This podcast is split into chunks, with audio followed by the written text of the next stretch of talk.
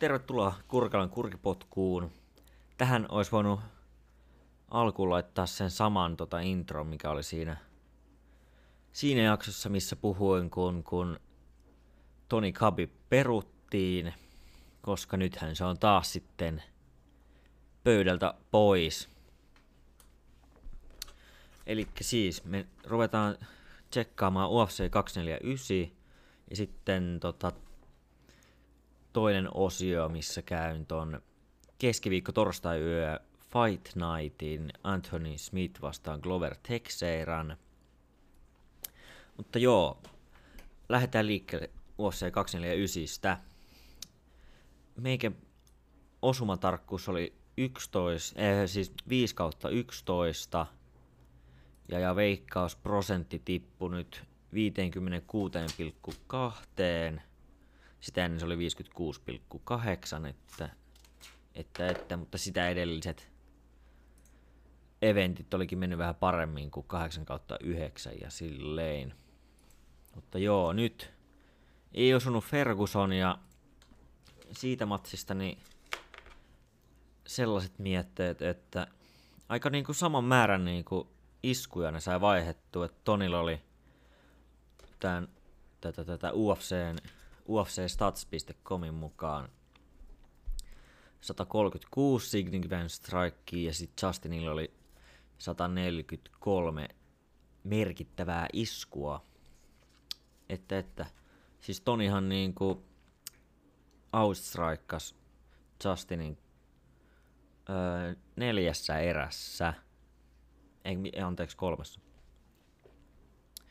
Mutta se Toni jako niitä paljon enemmän, niin kuin 47% päähän, 26 kroppaa ja 26 jalkoihin. Justinilla oli, Gaethjellä oli 69% päähän ja kroppaa 9 ja sitten jalkoihin 20. Niin näytti vähän siinä matsissa, että Toni ei päässyt vauhtiin, koska jos tämä olisi mennyt 5 erää niin kuin Tonin vauhdilla, niin olisi pikkasen enemmän noita iskuja nähty, mutta Gaethje nyt pystyi pysymään niinku koko ajan sellaiselle etäisyydelle, että ei niinku Toni päässyt vauhtiin ollenkaan. Sitten myös näissä iskuissa näki selkeästi, että kuinka kummalla on niinku kovemmat lyönnit ja näin. Niin kuin tiedetään kuitenkin, että Gaethje lyö kuitenkin ihan helvetin lujaa. Ja Tonikin lyö niin kuin lujaa. Niin molemmilla on kyllä aivan järkyttävä leuka. Sitten kulmien erossa oli kyllä myös niin kuin mikä tää Gaethjen. Niin, siellähän on siis toi Trevor Whitman, joka oli niinku pelisuunnitelma, oli niinku niitten leiristä todella hyvä tähän matsiin, kun sit taas Fergusonin kulma, niin se ei ollut ihan niinku jotain, että throw some sand ja sellaista sieltä kuultiin ja niinku Bravoltakin oli, että että pitää heittää imanari tai jotain. Ja sitten Gaethjen kulmassa oltiin, että se on, Toni on ehkä vähän epätoivoinen, että varoa, jos sieltä tulee imanari. Et sekin oli niinku jo tiedossa, että miten sieltä tulee. Niin kulmienkin puolesta niin meni täysin Gaethjen laariin tämä homma. Et siellä meni silläkin osastolla. Mutta mä en ehkä ihan täysin hautaisi vielä Khabib Fergusoniin. Että esim. No, Dan Hooker on huudellut, että pitäisi päästä Toni vastaan ottamaan. Ja mä luulen, että siinä niilläkin on kyllä helvetin hyvä kämppiä, niin kuin coachit siellä, jotka pystyy suunnittelemaan, että miten voitetaan, mutta Barbosaa vastaan yrittää niin ottaa semmoisen löylytyksen Barbosalta, että Fergusonkin laittaisi todennäköisesti, ellei tämä nyt ollut hirveä uraa muuttava löylytys sitten Tonin kohdalta. Mut. Siitä Hookerin voitto ja ihan, mä kyllä ostan ihan saman tien vielä Khabib Fergusonin. Jos siis Khabib pääsee Gaethjestä yli, koska Gaethje on kuitenkin NCAA-painija, tai niinku Division 1. Et ne on vissiin ihan päteviä ukkoja. Jotkut kommentoikin, että semmosille niinku alastomille alasvienneille, mitä esim. Conor McGregor vastaa Khabib, se ihan ensimmäinen, niin vaikka se olikin ihan helvetin nopea se shootti, niin ei kuulemma Division 1 niin kärkimiehiä vastaa sellaisia shoottailla, tai että niistä ei saa ainakaan alas vietyä. Mut se on vaparipaini, niin se on ihan eri asia. Se on ihan eri asia. Joo, mutta katsotaan sitä sit, kun se tapahtuu, jos tapahtuu. Toivottavasti tapahtuu.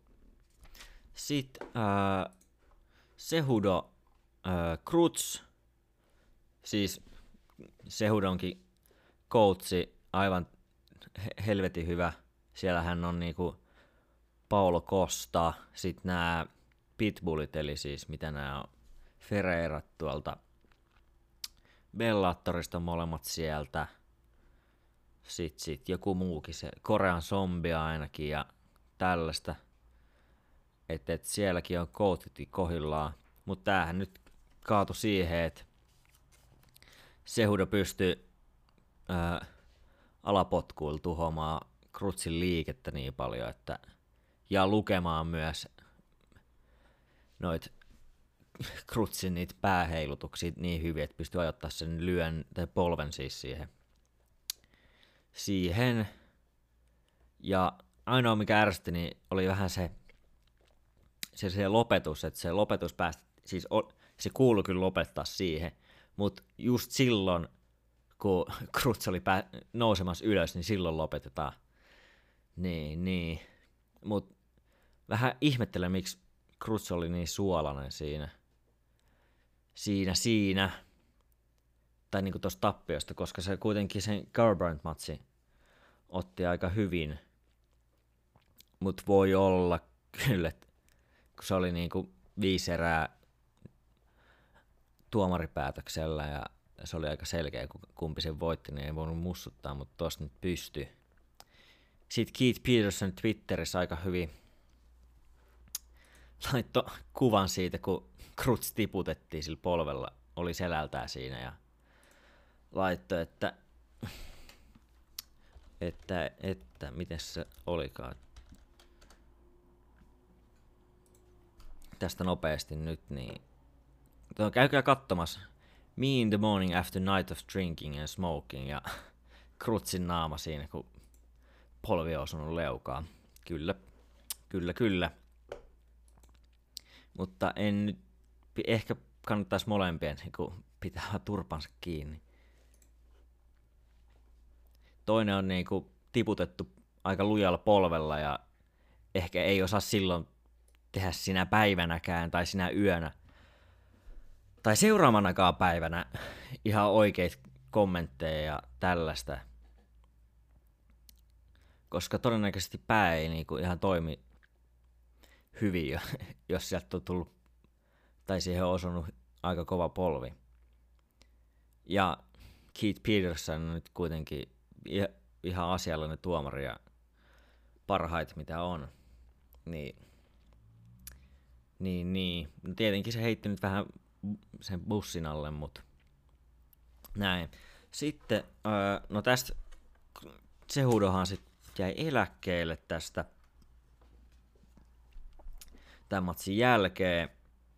Kyllä ei, Joe Rogankaan ei kuulostanut siltä, että se uskoisi ihan tätä. Mutta.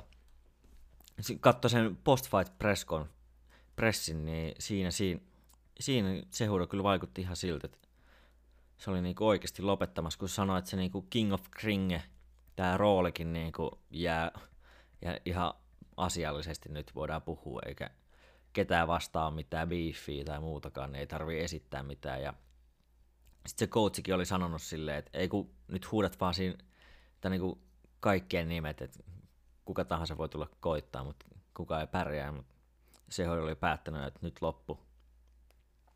Itsekin kyllä vähän heti epäilee, että tämä on vaan nyt joku taktiikka saada isommat massit.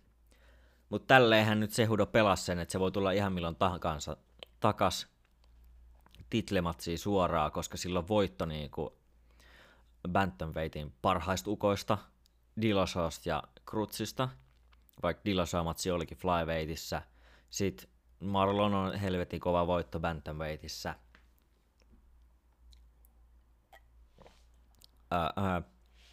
Sitten Mighty Mouse voitto. Ihan milloin tahansa voi tulla takas. Sitten mun oli tämmönen salaliittoteoria, että nyt kun korona-aikaa ei ole, noita matseja on niin kuin vaikea tehdä, kun porukka on ympäri puolella maailmaa ja matkustaminen on vähän hankalaa, kun rajoitteet päälle ja niin poispäin. Niin saadaan toi bantamweightin vyö heti käyttöön uudestaan, kun Sehudo luovuttaa se. Ja sitten kun Danakin oli heti puhumassa, että Petr Yanille vastaa joku, niin on seuraava sitten bantamweightin toi mestaruusottelu. Ja sehän voidaan vaikka laittaa niinku tyyliin kesä-heinäkuulle, niinku jos tässä nyt oikeasti halutaan. Koska no kesäkuun loppuun, niin siinähän on 6 viikkoa aikaa treenaa siihen vielä. Niin ihan hyvin voi tapahtua. Mutta ketä sinne vastaan, niin no Sterling ja Petr Yan. Sehudo itse siis sanoi, että niinku 4 miehen turnaus.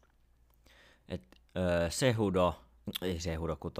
Petr Yan, Aljamain Sterling ja Corey Sandhagen.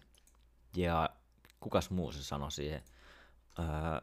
No se sanoi Aldon siihen muistaakseni, mutta mä voisin itse nyt katsoa täältä, että kuka siihen nyt laitettaisiin. Aldo nyt vähän kuulostaa vähän tyhmältä. No Moraes olisi siellä. No Moraesillahan on vittu voitto allakin, niin koska se oikeasti voitti sen Aldo mun mielestä. Aldo peruutteli vaan koko sen matsin.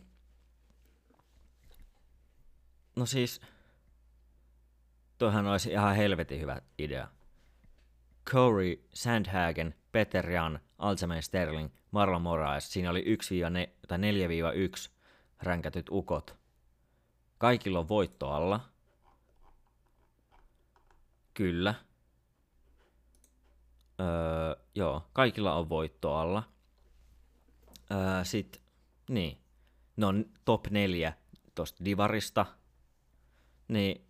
Miksei, sehän, mutta ei nyt, mä en tarkoita, että jos tehdään turnaus, niin että se olisi niinku yhdessä illassa tai silleen vaan, että niinku laitetaan, no, mikäköhän näistä olisi paras matchupit?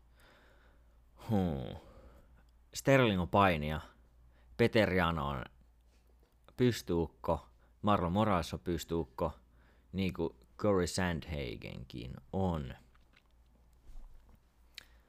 Bangereimmät matchupit tästä.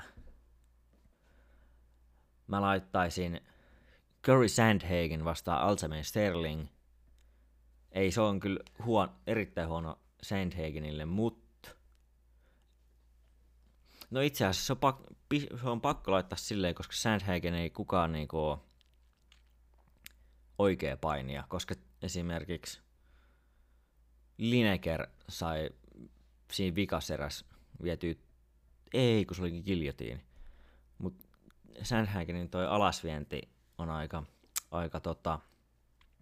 huono puolustus, tai alasvienti ja puolustus on aika huono.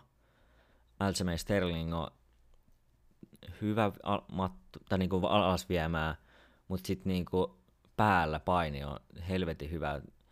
Tuolta Matt Serran salilta, niin Brassiucci on ihan mintissä. Niin kuin niillä muillakin on siellä Weidmanit ja Ally Quintat. Brassiucci toimii niillä ukoilla. Mutta no periaatteessa mun puolesta tuosta voisi laittaa ihan miten sattuu noin 4 ukkoa ja tulisi hyviä matseja, mutta Petr Yan ja Marlon Moraes, siinä olisi niinku, siinä katsottaisiin niinku sen, no Janil kestää kunto 3 erää, Moraksella ei välttämättä, mut siinä olisi niinku tykiteltäs menee, niin siinä olisi niinku 2 headline, tai niinku co-mainit, siis niinku pääottelu ja sit toinen pääottelu. Ja sit siitä, kuinka paskaan kuntoon ne nyt joutuukaan siitä voittajat, niin ottaa finaalissa ja sitten vaikka niinku jonkun 3 kuukauden jälkeen, jos ne on, riippuen kuinka pahasti ne ottaa turpaan molemmat niissä. Tai sitten niinku laitettaisiin Fight Nightien pääotteluksi molemmat. Joo, niin se pitäisi tehdä, koska se ei olisi reilu, että toisella olisi 5 eränä ja toisella olisi vaan 3 eränä. Tai sitten ne olisi molemmat 3 eräsiä. Mutta. Niin, no silleen peräkkäisen viikonloppuina molemmissa pääotteluina ihan hyvin voisi laittaa. Niin. Ja sit markkinoita silleen, että siitä tulee toi bantamweightin uusi mestari. Donald lähtisi niinku huolet ja murheet pois, kun olisi heti 2 pääottelua ja korteille. Ja on ne nyt mun mielestä parempia pääotteluja, kuin Anthony Smith vastaa Glover Teixeira ei millään pahalla, tai Overeem Walt Harris, jotka on siis seuraavat pääottelut. Mut joo, no ei siitä sen enempää. Sitten, no okei, Sehudonhan mä laitan, se osu. Ei mennyt ihan tuomaripäätöksellä vaan.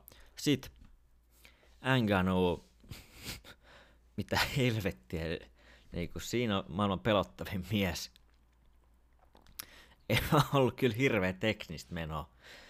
Aivan älyttömät niinku lataukset niihin pommeihin ja sit meni metrikaupalla ohi ja tälleen. Mut vasuri oli se, joka osui. Niin kuin mä sanoin, että vasen puoli vuotaa, Overeemin vasuri osui monta kertaa.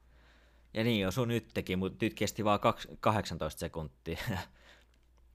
Se osui on ihan hirveet vielä ne sen jälkeen tulleet pommit.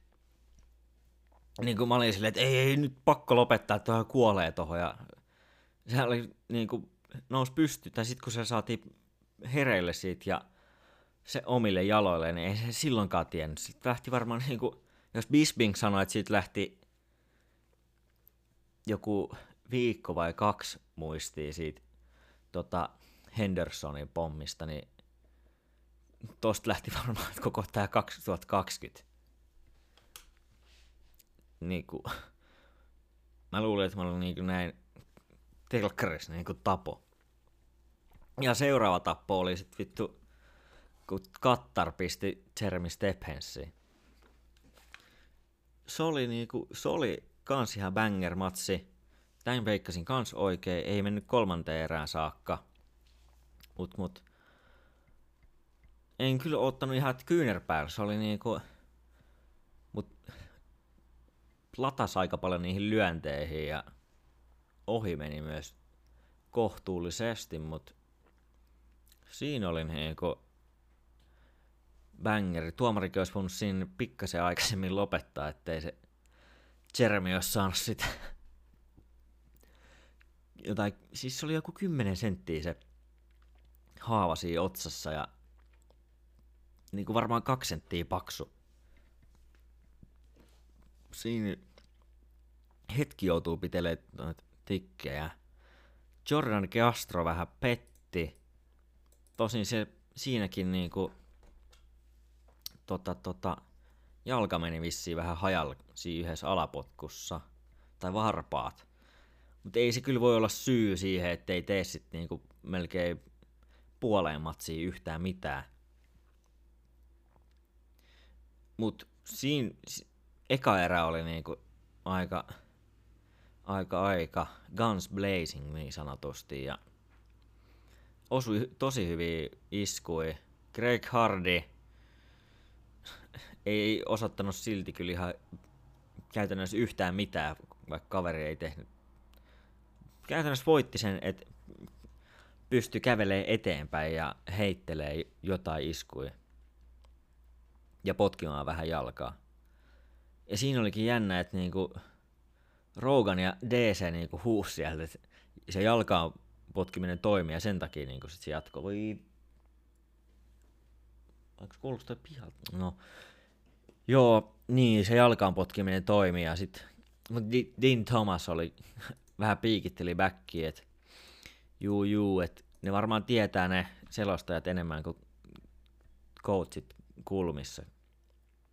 Mut no, DC nyt tietää varmaan aika paljon. Kyllä, niin, kyllä Rogankin tietää, mistä se puhuu. Välillä se vaan on vähän puolueellinen. Mut joo, ei ylistä Greg Hardy, koska Greg Hardy on ihan paska. Serrone pettis, vähän ilmeisesti kyseenalainen tuomio oli, vähän väsytti tämän matsin aikana. Niin eikö oikein silleen suht selvästi tullut seurattu, että kumpi tämän voitti. Mut mun veikkaus meni väärin. Kuulemma, no, laitoin Cowboylle, mut Pettis vei. Pettis kyllä näytti aika läskiltä siinä matsissa, niin kuin mä sanoin etukäteen. Mut on siinä kyllä leuka sitten, että se oli niinku ihan kokonaan se yhden potkun päähän, joka tiputtaa niinku yleensä lightweightis jengi ihan kylmäksi. Tämä menee ihan levyksi. Matt Brown on mun mielestä, ei ole viimeisin. Alex Hernandez blokkasi sen potku ja silti tippui. Matt Brown meni ihan levyksi siitä. Ja onhan niitä Cowboylle eniten niinku sillä potkulla tyrmäyksiä, mutta Pettis söi se. Sitten Verdum Olenik. Olenik oli laihuttanut ja tuli niinku jakso vetää, yleensä se kaasuttaa aika nopeasti. Nyt jakso vetää 3 erää. Vaikka puuskutti kyllä siinäkin lopussa, mut jakso vetää ihan hyvin ja Verdum oli niinku, Usada kyllä pilas. Joko se lopetti Roinan käytön, koska oli aika surunin näköinen, olihan siinä aikaisemminkin läski, mut nyt oli niinku vielä pehmeämmän näköinen. Eikä saanut niinku mitään aikaiseksi koko matsin aikana. Silloin yhdessä, no sai vähän aikaiseksi, nyt kun mietin vähän enemmän, niin siinä matossa, mut sit Olenik kuitenkin pystyy selviytymään silleen, että pääsi ylös. Olihan se niinku ihan pulas siellä, mut parikin kertaa. Mut mä en kyllä ymmärrä, miksi Verdum lähti hakemaan niitä käsilukkoja niinku, kun se menetti niistä positioa aika monta kertaa. Ja sit, mut se yllätti, että sit haki selkää. Ja sitten se tippui vaan sieltä pois, liuku pois, kun oli niinku kilpparis selässä. Ja se oli kyllä ihan vitun surullista katsottavaa. Ja sanoisin, että Fabricio nyt ei kannattaisi enää ehkä altella tai lähteä jonnekin Raisiniin, missä voi niinku työntää jokaisen neulan perseessä ja katsoa sit, jos se auttaisi. Koska Usada-lipu alla nyt ei näytä oikein toimivan. Ja ikääkin on jo joku 42 tai jotain. Niin. Tai sit se ei vaan treenannut ollenkaan 2 vuoden sen bännin aikana, koska sen näköistä se oikeesti oli. Michelle Watterson, Carla Esparza, sekin oli vähän kyseenalainen. Tein evästä just tämän matsin aikaa ja katsoin silleen sivusilmällä. Meni silleen niin kuin mä sanoin, että Watterson periaatteessa pystyi pitämään sen pystyssä sen painilla, että paini oli riittävän hyvää. Mutta sitten se hävisi ilmeisesti sit sen pystyosion. En tiedä, onko Carla Esparza tehnyt niinku tämmöisen uran loppupuolella vielä käännöksen, jolla päästäisiin niinku sinne vielä top 5:een takas. En tiedä, mutta Bailey vastaan sille ei kyllä ole mitään chanssiä. Price Lugue. Pricein silmä meni umpeen. oli vähän turha optimistisesti nämä mun veikkailut, koska tääkin meni väärin, niin kuin toi Wattersonkin. No mut ihan tyytyväinen oon, koska tykkään Nikosta, niin ei sentään niinku levyksi lyöty tai muuta. Mutta eihän se nyt ole hyvä, ei se varmaan silmäkin menee useammin umpeen, jos se tarpeeksi monta lyö. Tolleen oli kyllä helvetin hyvä matsi niin kuin molemmilta. Esimerkiksi kun Price potkasi sen suoran potkun leukaan, niin luku ei vielä sieltä, siitäkin niin kuin se osu ja millisekunti sen jälkeen vielä se löi siitä. Niin kuin. Et, joko silloin lihakset niin kuin, lihakset toimii vaikka aivot sammuu, mut no eihän, se oli vaan pieni restartti vaan mikä siinä kävi. Mut silti ihan impressive Luguelta. Sit, mut tän illan niinku näyttäviä ja niinku sanattomaksi vetäviä ottelu. Bryce Mitchell vastaa Charles Rosa. Yksi tuomari laittoi sen 30-24 Mitchellille. Siis se oli niinku koko 3 erää täyttä dominointia niinku matossa. Oli siinä pieniä pystyhetkiä, mutta niinku käytännössä koko matsi matossa Bryce Mitchell dominoi. Saiko jopa, montakohan kertaa se sai niinku sen twisterin, oliko kakkoserän lopussa, kun näytti niin pahaa, että mä olisin varmaan, no niin siis Mitchellhän sanoi, että niinku 99% tyypeistä olisi taputtanut tuohon, mutta siinä niinku se näytti niin pahalta, siis Rosalla oli jotain selkäongelmiakin tai jotain isompaa loukkia, ja sitten kun mä katsoin sitä, että se twisteri käännettiin siinä, kun jos joku nyt ei tiedä, niin twisterihän kääntää sun niinku korkkiruuvi selkärankaa, niin se kääntää, se rupeaa tuntua niinku alaselästä ihan niskaa saakka ja tuhoaa niinku kaikki sun välilevyt ja tällaiset sieltä. Ja siinä ei niinku, jos et sä siihen taputa ennen kuin jotain menee hajalle, niin sitä ei enää korjata sieltä. Koska sä oot todennäköisesti 4 raaja halvautunut sen jälkeen.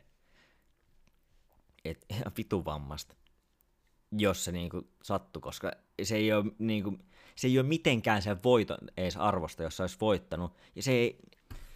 Ja, siinä vaiheessa se oli niinku 2 erää jo dominoinut, niin ei ole paljon niinku voitettavaa enää, ellei sitten sen 3. erän jälkeen juokse ja hyppypotkuilla vedä naamaa. Mutta toivottavasti Rosalla ei ole mitään paskan. Mutta Bryce Mitchell, se oli niinku Khabib-tason niinku dominointia. Amr Triangleikin aika monta kertaa yritti, ja oli suht lähelläkin nekin.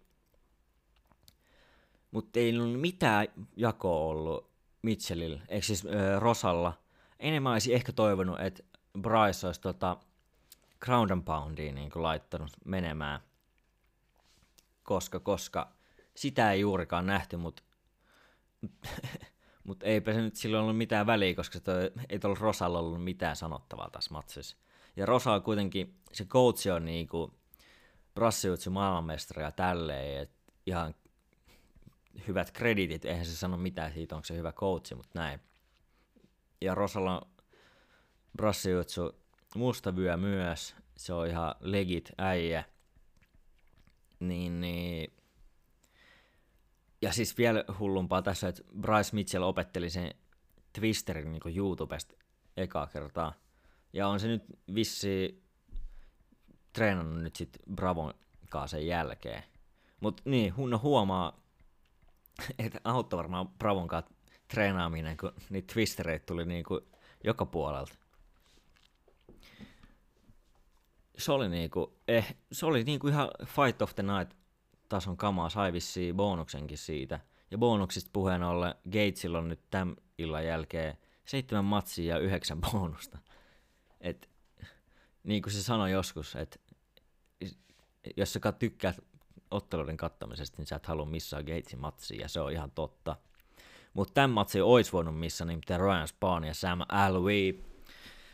No, se meni Spanille, niin Ryan Spanille, mutta oli aika vitun nihkeetä. Molemmat kyllä osui aika hyviä iskuja tälleen. Mut ei ole kyllä light heavyweightistä tulevaisuutta Ryan Spanille, jos tää oli sen paras, mitä se pystyi antamaan. Voittaa tuomaripäätöksellä Smiling Sam Alvey. Mut jossain matseissa huomas, että kun vaikka osui silleen tosi hyvin lyöntejä ja tälleen, ja esim. Tässäkin mun mielestä jossain kohdassa Sam Alvey oli silleen, sillä oli vähän jalat veti nuudeliin ja tälleen ja näin, tai ei ollut ihan niinku tukevasti alla. Niin ei Ryan Spann lähtenyt niinku silleen mitenkään enemmän aggressiivisesti tai tälleen, että jos olisi ollut yleisö siinä, niin olisiko ne ollut, kun olisi, se isku olisi osunut ja yleisö olisi vittu räjähtänyt, ketä siellä olisi nyt, ehkä tässä ekassa matsissa ei olisi ollut ihan hirveästi, mutta olisi siellä ainakin niiden, tuon Spannin porukat ollut siellä huutamassa. Niin sitten, olisiko se Spannkin siitä kuullut, että ei vittu, sehän osui muuten oikeasti hyvin, kun kaikki muutkin siellä hallissa näki, että se kolahti. Niin parissa muussakin matsissa olisi, mun mielestä kävi tälleen, että kun ei ollut yleisöä huomioimassa niitä iskuja, niin miten sitten vaikuttiko se siihen näiden otteluidenkin tuohon vaistoon, että milloin pitää käydä lopettamassa se matsi. Ja vaikuttiko tuomareihin, nimittäin joku vittu laitto kaikki 3 erää Verdumille. Siinä ei ole vittu mitään järkeä. Se tuomari pitäisi niinku nakkaa jonnekin niinku... Siis... Miten voi laittaa Verdumille kaikki 3 erää? Jos käyt niinku... Katotte sen matsi, niin te ette voi perustella sitä millään tasolla, että Verdum olisi voittanut sen. Se, niin, sillä oli niinku ihan hyviä osioita, kun se pääsi siihen mattoon, mutta se ei ollut... Ne ei ollut isoimpaa osaa niin kuin mistään niistä erissä, missä se oli matossa. Ja kun se oli pystyssä, niin se hävisi sitä pystyy koko ajan. Niin ei sitä voi mitenkään laittaa Verdumille. Tää oli nyt aivan farssi. Ja sit jos niin kuin tuomareihin vaikuttaa noin paljon niin kuin yleisön puuttuminen, niin mitä helvettiä, niin kuin, että kuinka paljon sitten yleisö päättää siitä, että kuka näitä matseja oikein voittaa. Nyt niinku vois... Siis nämä tuomarithan nyt on aivan hirveät, mitä täällä on. Tai sittenhän niinku nalivaa jotain kakkosluokan tuomareita, kuka fiksu ei oikeasti halua tulla korona-aikana tuomaroimaan. Mut en tiedä. Eikö oli joku Verdumin frendi tai jotain, et en tiedä. Mut siinä nyt käytiin tää tälleen puoleen tuntiin läpi. Sitten mulla on toinen osio tossa. Mitäs muuta täältä löytyy? Scott Coker sanoi, että on tulossa Bellatoron niinku kesäkuun lopussa tulossa takas. Ei mitään käsitystä vielä, mitä matsei sieltä.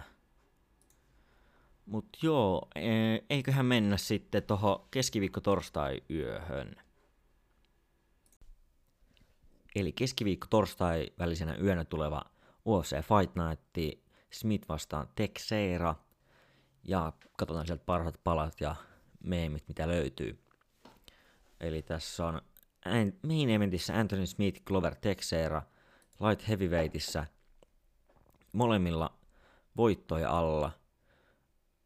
Gloverilla, Carl Robertson Arm Trianglella, sitten Jon Kuutolava RNC:llä ja sitten viimeisin voitto Splitillä Nikita Krailovista. Se, että niinku, Anthony Smith osoitti siinä Gusse-matsissa, että se on niinku light heavyweightin kärkiporukkaa, niinku, että et vaikka hävisikin Jonesille, niin kyllä Gussen kun voittaa, niin se tarkoittaa, että on niinku oikeasti hyvä ottelija light heavyweightissä. Mut niin, tässä nyt sanotaan, että tuo Gloverin splitti Krailovista, en ihan tarkalleen muista, mutta splitti kuulostaa siltä, että se olisi ollut tasainen, tai sitten siellä on ollut huonot tuomarit. Ja jos se oli tasainen, niin on kyllä erittäin huono, kun Nikita Krailovi, niin kuin, se ei ole kuitenkaan eliittiottelija, että se on, ei ollut just vähän aikaa sitten edes UFCs, kun sainattiin uudestaan, kun piti käydä hakea vauhtia sieltä jostain ACBstä tai Akasta tai mitä ne nyt onkaan siellä Venäjällä. Ja ikäkin Gloverilla 40 vuotta, että ja 37 matsia. Mutta voitto on kuitenkin, että ei se nyt tarkoita, että tai niinku ei ole missään tappioputkessa, että se ei nyt tarkoita, koska Anthony Smithillä on kuitenkin enemmän tappioita alla, tai siis enemmän tappioita rekordilla. Mutta Smith on 31, mutta sillä on kuitenkin tästä nyt pikasella L:n, ehkä lyhyen L:llä, 47 matsia. Joo. Se on aika vitun paljon. Ja kuitenkin ikä on 31. Mut, Anthony Smith, tosi hyvä matossa. Tai siis Chael Sonnen sanoi, että ei saa niinku tonne sen tohon grappling-promootio Submission Undergroundiin, niin Anthony Smithille yhtään matseja, koska kaikki kuulemma pelkää. Tai niinku toi se on niinku high risk, low reward. Koska Glover on kuitenkin ihan suht hyvä matos, niin mä kyllä sanoin, että Anthony Smith, se on nuori, se on ottanut Gussesta voitoa, se on kova, koska sitten taas Teixeira, tai Gusse tyrmäsi Teixeiran, että. Mut ei oo niinku Glover, niinku vaikka ikä näyttäisikin, että nyt vittu, on näissä painamisukoissa, niin ikä ei merkkaa ihan niin paljon kuin kevyimmissä. Ja ei ole niinku missään tyrmäysputkessa tai niinku silleen, että olisi itse tyrmätty, että kun se on näissä vanhoissa ukoissa kyllä kanssa, että ne ei tiedä milloin lopettaa. Et jos Glover tästä naaraa voiton, niin sanoisin, että nyt olisi, niinku, se olisi täydellinen hetki lopettaa, koska niinku, ei tule parempaa se. Mut niin kuin Sonnenkin sanoi, niin vapauttelijat lopettaa vasta silloin, kun ne on tyrmätty 5 kertaa putkeen ja herää sieltä kirkkaista valoista. Ihmettelee mitä kävi. Mä sanoin Anthony Smith, parempi nyrkkeilijä, pystyy pitämään sen pystyssä. Kolmannen erä TKO. Sen verran kestää Glover ja sit nuoruus vie voito. Co-mainis OSP vastaa Ben Rothwell. Ovince Saint Preux nousee heavyweightiin. Joko se meinaa, että se on ihan vitun, tai niinku tuli vaan hakee rahat. Ja tai niinku, eihän tää nyt, tämä ura nyt ei ole oikein hirveän tasasta ollut, että tässä on nyt ollut voittoja, pari tappioa putkeen ja tälleen, mutta nyt on viimeisestä otti voiton kuitenkin lopetuksella Mikhail Oleksijukista Von Flulla yllättäen, mut heavyweightiin näin myöhään uralla, tai sit se on vaan tämän koronan takia eikä halua, tai piti saada Rothwellille vastustaja, Ja OSP on kuitenkin suht niinku company man, niin firman miehiä niin sanotusti. Että toivottavasti se on siitä, että piti saada vaan Rothwellille vastustajaa, eikä siitä, että motivaatioit löydy ja tulee eturepun kanssa sitten kehään. Mutta se kun pitää voittaa, niin se on sitten taas ihan toinen kysymys. Ben Rothwell voitti TKO:lla Stefan Struven ja potki eka sitä vittu joku 5 kertaa säkeille. Eikä sieltä vittu edes mun mielestä otettu, vai otettiinko piste, mut vittu tää, mikä tää on, Dan, se ihan hyvä tuomari, mutta tässä matsissa oli Dan Miragliova, niin sano Struvelle, että niinku kehotti sitä niinku jatkamaan paljon nopeammin ja sitten sen jälkeen vielä niinku sanoi, että sulla on niinku ihan hyvä mahis voittaa, että jatka ja sitten on silleen, niin kuuntelee, että mitä vittua, että sen tuomarin pitäisi sanoa silleen, että pystyykö se jatkaa ja mitkä sen mahikset on voittaa tai sillain. Ja sitten sen jälkeen se vielä tyrmättiin niinku 2 minuuttia siitä, kun se sanoi ton, niin se tyrmättiin, tai Struve tyrmättiin. Että oliko nyt fiksu vittu. Ja niinku montakohan kertaa Ben Rothwell, joo siis, kaivon sen matsin, tai uutisen tästä matsista, niin 2 kertaa potkas, lähti piste, mutta Struve sanoi, että shit was weird as fuck, I felt I was gonna give birth to a fucking charity yard, and they were booing and chanting. Mm-hmm. Joo, ja sitten, then I start fight again and they chant USA, USA, like my Dutch balls did something wrong. Jep. Ja sitten sen jälkeen vielä tyrmättiin, että oli tosi hyvä. Mut se oli mun mielestä niinku ihan tasainen niinku ennen kuin ruvettiin vittu kasseille potkimaan, niin. Vaikka Rothwellkin oli jo hyllyllä aika kauan, kun yllättäjä Jysada, vaikka kroppaa ei kyllä sano, että olisi Jysada,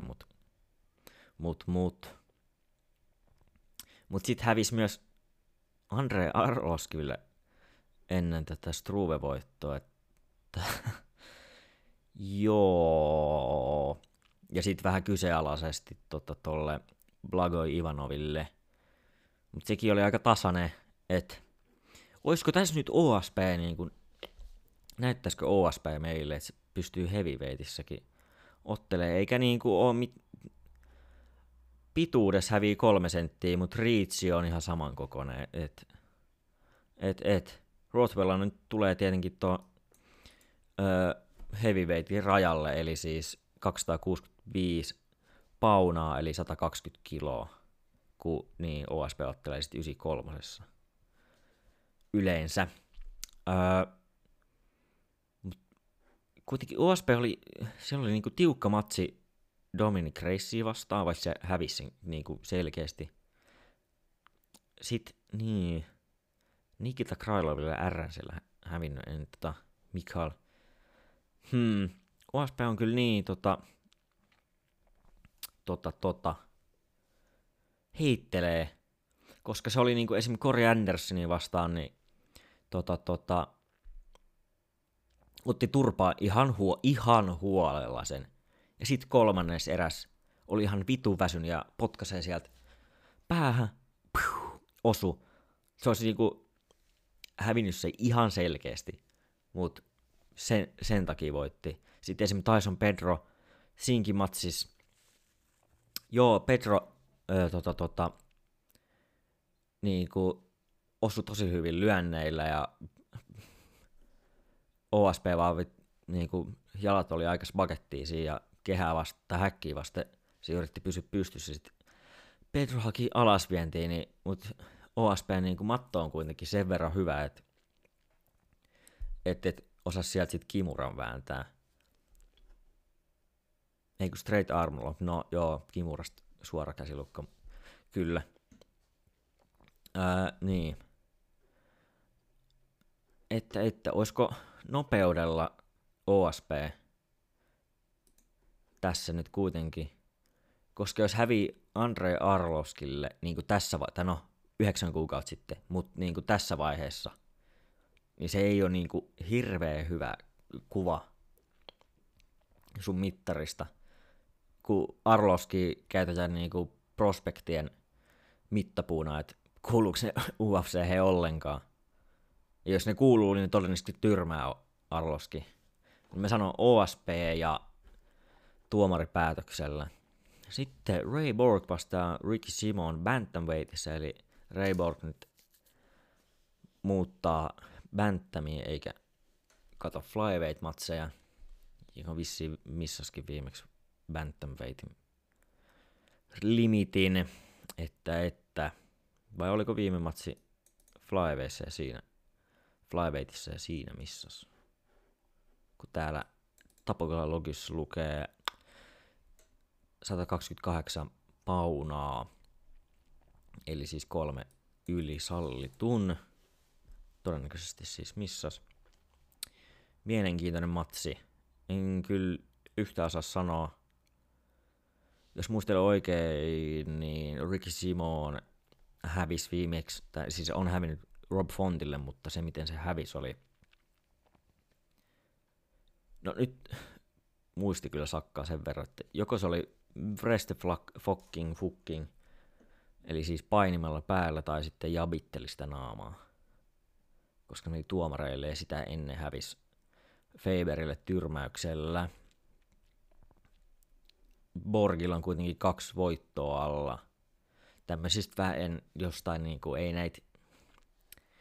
Hyvät listat näillä vastustajilla on ollut, niinku, että 16-1 ja 8-0. Niin, mutta ei niinku niminä ei sano yhtään mitään. Tyyliin tehnyt UFC-debyytin ja tälleen.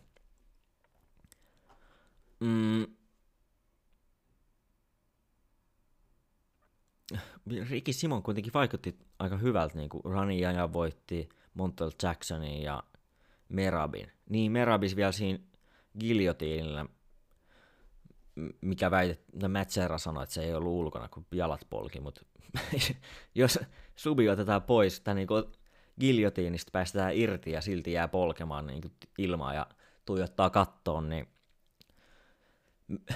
ei siinä kyllä niin kuin ihan valot päällä ollut. Tässä tulee niinku tosi tiukka matsi.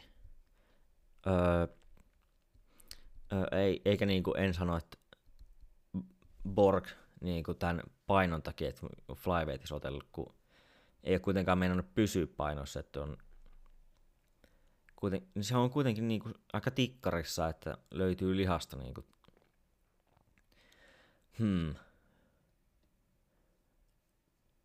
Borg, siis Simon on... 5 senttiä pidempi ja riitsi on... Siis riitsi on 18 senttiä. Se on aika merkittävä. Ihan ton riitsin takia melkein, eli 7 tuumaa, niin voisin sanoa, että kun Ray Borg on kuitenkin painija ja Ricky Simon on kyllä mun mielestä niin kuin... No noista Rani Jaja ja Montel Jackson matseissa otti ainakin pystyisi sitten Faberille se hävisturmaukselle. Mut onks Borg muka hyvä pystyssä? Se on enempi painia. Niin mä sanon, että Ricky Simon tulee todennäköisesti ole aika niinku tämmönen scramble tosi paljon ja vauhikas matsi. Että mä sanoin, että Ricky Simon ja tuomaripäätöksellä. Sitten Carl Robertson, Marvin Vettori. Marvin Vettori sanotaan, että se on hyvä prospekti, kun hävi splitillä Israel Adesanyalle, mutta mun mielestä se oli niinku, siinä 3. erässä sai pidettyä tontis Adesanyjaa ja sit joku kyseenalainen tuomari antoi sille sit sen koko matsin, kun se voitti yhden erän.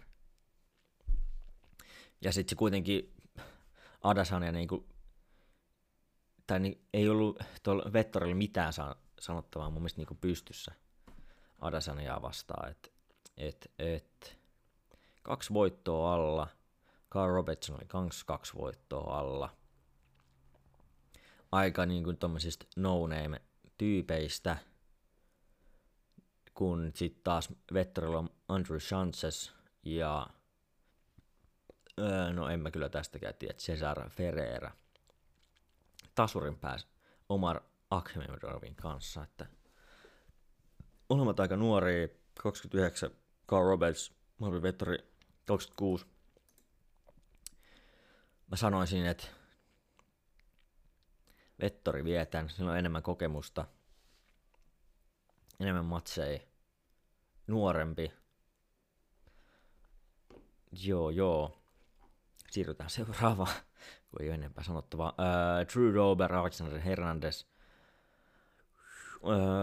Doberilla mun mielestä silloin hyvät pysty, hävis. Viimeisin häviö on Beneil Dariushille armbarilla. Alexander Hernandez on painimalla voittanut Oli Albin Messien ja sitten Francisco Trinaldon, joka oli vähän kyseenalainen voitto. Siinä välissä hävisi Serronelle tyrmäyksellä, mutta sitten kuitenkin tyrmäsi Beneil Dariuksen, joka voitti Doberin, mutta se oli aika nopea tyrmäys. Mut se kun pitää voittaa on se kumpi pystyy pelaamaan omaa pelinsä, eli Hernandez pääsee painimaan, ja jos Dober saa pidettyä pystyssä, niin Dober voittaa. Mut ei ole kyllä hirveästi ei olla nähty Hernandezin pystyy. Hävisi kuitenkin Serronelle ja se ei ollut niinku, ei se ole huono tappio, kuitenkin vasta toinen häviö, ikää 27 tällä hetkellä. Mut siinä Trinaldo-matsissa mun mielestä otti nekku ja sen takia oli pakko painia. Doberilla on vaan 9 tappia, se mua tästä nyt vähän niinku häiritset, että siellä on löydetty aika monta kertaa niinku keinot voittaa Dober.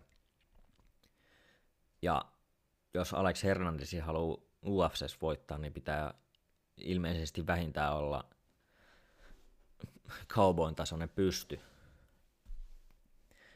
Mutta tää on jännä tää sali, mistä toi Hernandez treenaa, se on Ohana Jiu-Jitsu, että selkeästi painiukko. Ja kyllä painia niin ehkä pitää suosia tällaisessa, nuorempi. Mut se näytti kyllä tosi pelokkaalta siinä viime matsissa, tai niinku, en tiedä, ehkä nyt sanotaan, että Hernandez. Mut miten? Mut momentumi on tietenkin taas Doberin puolelle. Aika nopea niinku back, tai niinku seuraava matsi, kun Dober kuitenkin tyrväs Nasrat Haggertyn 3 kuukautta sitten. Ja sit, no joo, ei siitä ajoista enempää, mut joo. Ja sit toi Nasrat on kuitenkin aika, tai Hagbarast, eli siis tää, joka näyttää ihan Kelvin Gastelumilta, niin saksalainen kaveri, Hagbarast, niin Barast, on kuitenkin ihan hyvä, se on niinku hyvä pystyssä.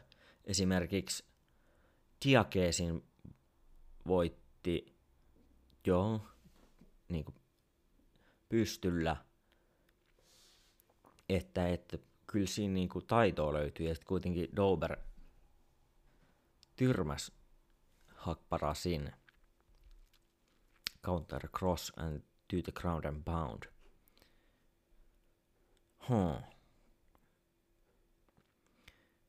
Mut siellä on 9 häviöä. Ja RNC:llä vuosi sitten hävinnyt Beneil Dariushille. Niin mä sanoin, että Alex Hernandez subilla 3. erässä. Sitten meille tulee vittu meemimatsi, Sierra Eubanks vastaan Sarah Moras. Eubanksilla alla 2 tappia vittu Bethe Correalle ja Aspen Lädille. Ja Aspen Lädiä vastaan on se ottanut 2 kertaa ja hävinnyt molemmat. Ja Sierrilla on yhteensä 8 niinku ottelua. 4 voittoa, 4 häviöä. No ei tää Sarah Moraskaan nyt. Rekordi on kanssa aika suolainen. 6-5. Ja molemmat on päälle 30V. Sierra Eubanks on vielä 35. Se on aika vanha naisten vaparissa. Mut sit taas 8 matsia, niin voi kehittyä vielä. Eikä ole niinku hulluimmasta päästä, tai niinku, että noin myöhään aloitettu, mut. Siellä on Valentina kärjessä.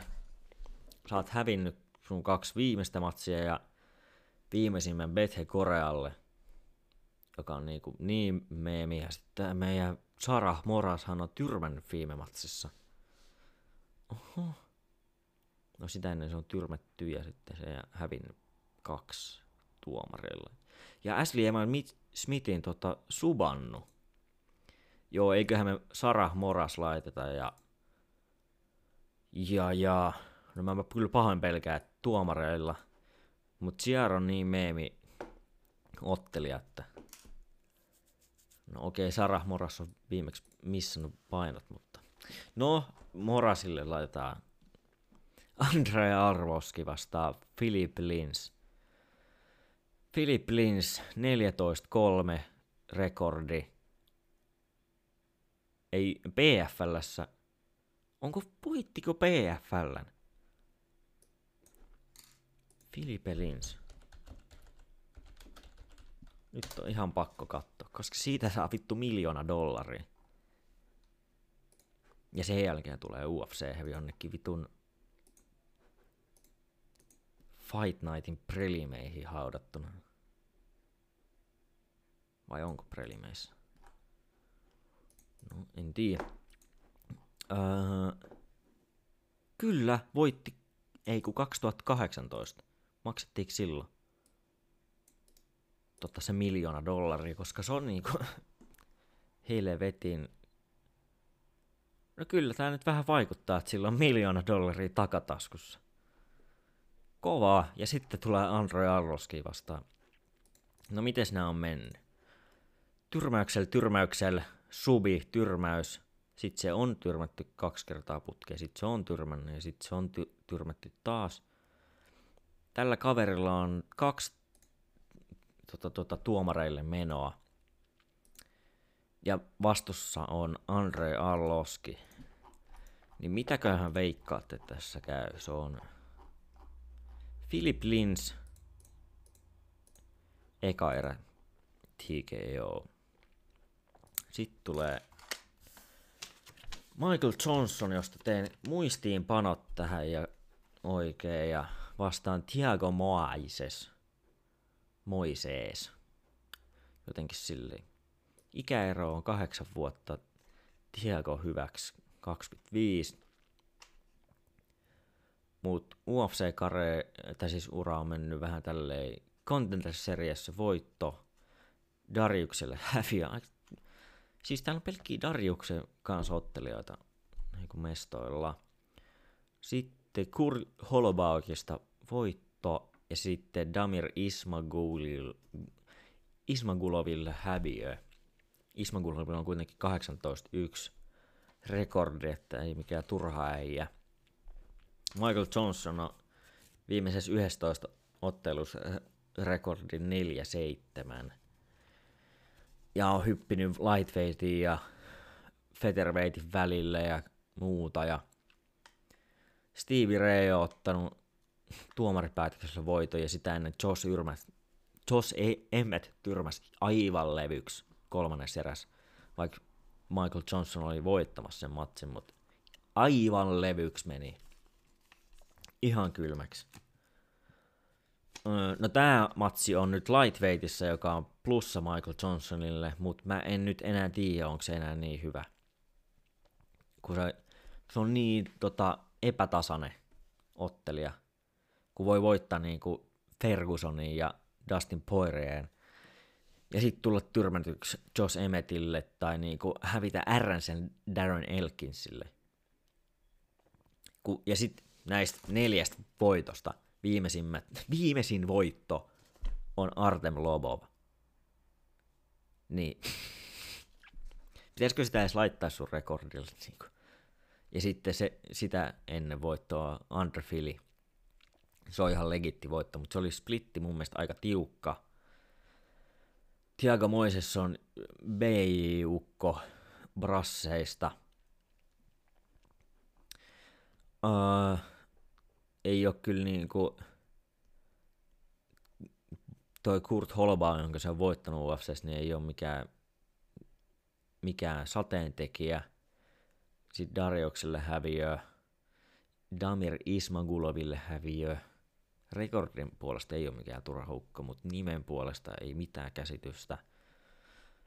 Nyt mä kyllä väitän, mutta Moises on kuitenkin 25, että kehitys tapahtuu kyllä aika lailla. Mutta viimeisten näyttöjen perusteella Michael Johnson tuomarin päätöksellä veteraanistatuksella oleva, ja sitten kuitenkin ollaan lightweightissä eikä featherweightissä, niin suoritus paranee jälleen. Niin, veteraanistatuksella kokemus puhuu ja Michael Johnson ottaa voiton siitä. Sitten Hunter Azure, Brian Kelleher, ei mitään käsitystä. Hunterilla on kuitenkin 8-0 rekordi, se on ihan kohtuu hyvä, kun Brian Kelleherillä on 20-10. Mä uskon, että Hunter tämän vie. Katsotaan. Brad Catan on voittanut aivan, se on hyvä voitto. Chris O'Connor tuolla Contender Seriesissä. No, en nyt osaa sanoa, miten voittaa, mutta mä sanoin, että Azure voittaa tämän, koska 10 kertaa on löydetty voitto Brian Kelleheristä ja subeilla tai tyrmäyksellä, niin. Kyllä. Sitten Chase Herman vastaa Ike Villanueva illan toisiksi ensimmäisessä matsissa. Ikestä ei mitään käsitystä, mutta UFC debyytti selkeästi. Russell Coulter on voittanut siellä, joka oli entinen UFC-ottelija jossain Fyry-organisaatiossa. Mutta Coulter on niin tylsä ottelija.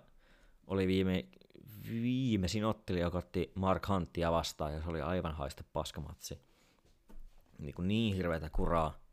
Ja sitten sen jälkeen, kukas se oli? Curtis Blades. Voi vittu. No niin, tiskari kiinni ja jatketaan. Mitä vittua mä olin sanomassa? No nyt iski kyllä aikamoinen blackout, mutta Chase Herman, Ike Villanueva. Niin, Russell Coulter,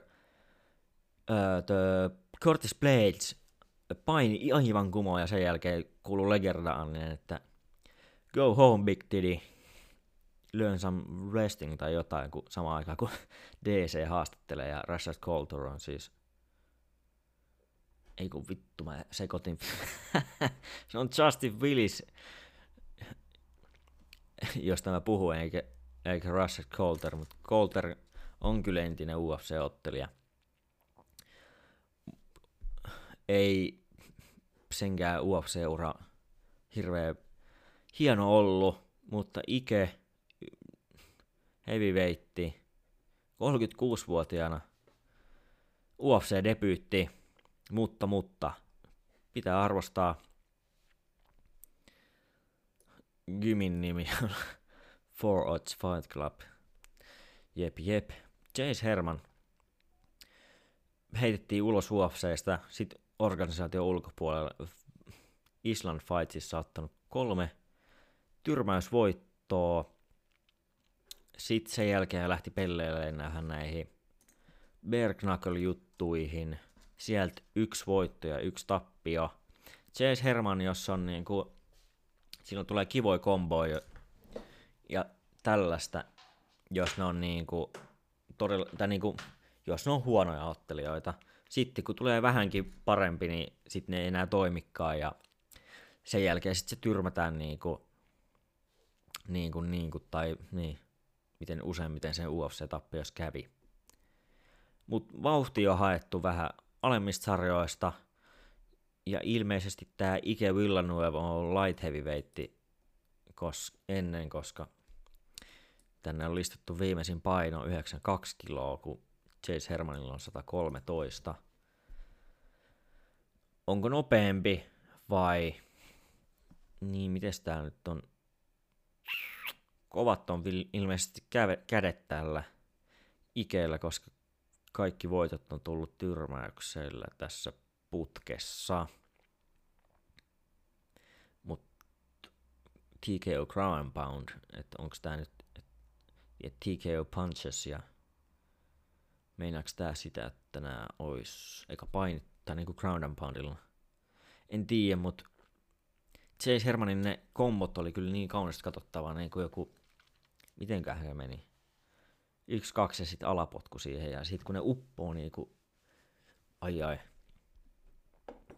siis ihan perus semmosia komboja, mutta ne oli niin kuin todella näyttävästi, tai silleen hienosti uppos niihin vastustajien. Voisit taas kertoa niistä vastustajien tasosta, mutta Chase Hermanista mä tykkään, se Twitterissä pelleili silloin. Ei vissiin ollut itse se, koska vaan joku manager. Tuossa se taisi loppua aika nopeasti sitten, kun tuli UFC-fudut. Ja sitten meillä Gabriel Benitez vastaa Omar Morales. Niin, sehän Omar Moralesista mähän silloin vaahtosin, kun oli ottamassa Alexander Hernandezia vastaan, joka ottelee tällä kortilla. Et aika jännä silleen, että ne ei pitänyt sitä niin kuin match-upia, kun se oli jo kuitenkin olemassa. Mutta ehkä ne ei sitten, tai niin kuin halus laittaa tommosen vähän, niin kuin, että jos molemmissa siinä Drew Dober ja Alex Hernandez, niin se on kuitenkin kaksi niin kuin vähän enemmän tunnettua ottelijaa, kun sitten täällä on Gabriel Benitez ja Omar Morales. Omarille ei ollutkaan kuin toinen UFC-matsi. Sitä ennen on kuitenkin voittanut Donghuang. Eikö niin? No en mä nyt tiedä mikä tää korealainen. Eikä mulla itse asiassa oli welterweight, mutta mä muistin, että nää on lightweight-ukkoja, niin ei se ole voinut ottaa. Ja Gabriel Benitez nousee lightweightiin, viimeksi ottanut featherweightissä. Ja hävinnyt Sodiq Yusufille tyrmäyksellä. Meksikolainen niin tulee... Mutta ei niinku mikään turha äijä Jason Knightin voittanut, koska sit sanoo, että Jason Knight on huono, tai siis paskavoitto, niin sit Makvankin on ihan turha äijä, joten me ei voida sanoa niin. Ja myös sit Huberto Bandeen tyrmännyt. Mulla ei mitään vitun käsitystä, mitä tässä tapahtuu, mutta Omar Morales silloin 0 häviöä, niin se on niin kauan mennään tappiottomilla ottelijoilla, kun ne se häviää. Se oli keskiviikon Fight Nightin katsaus.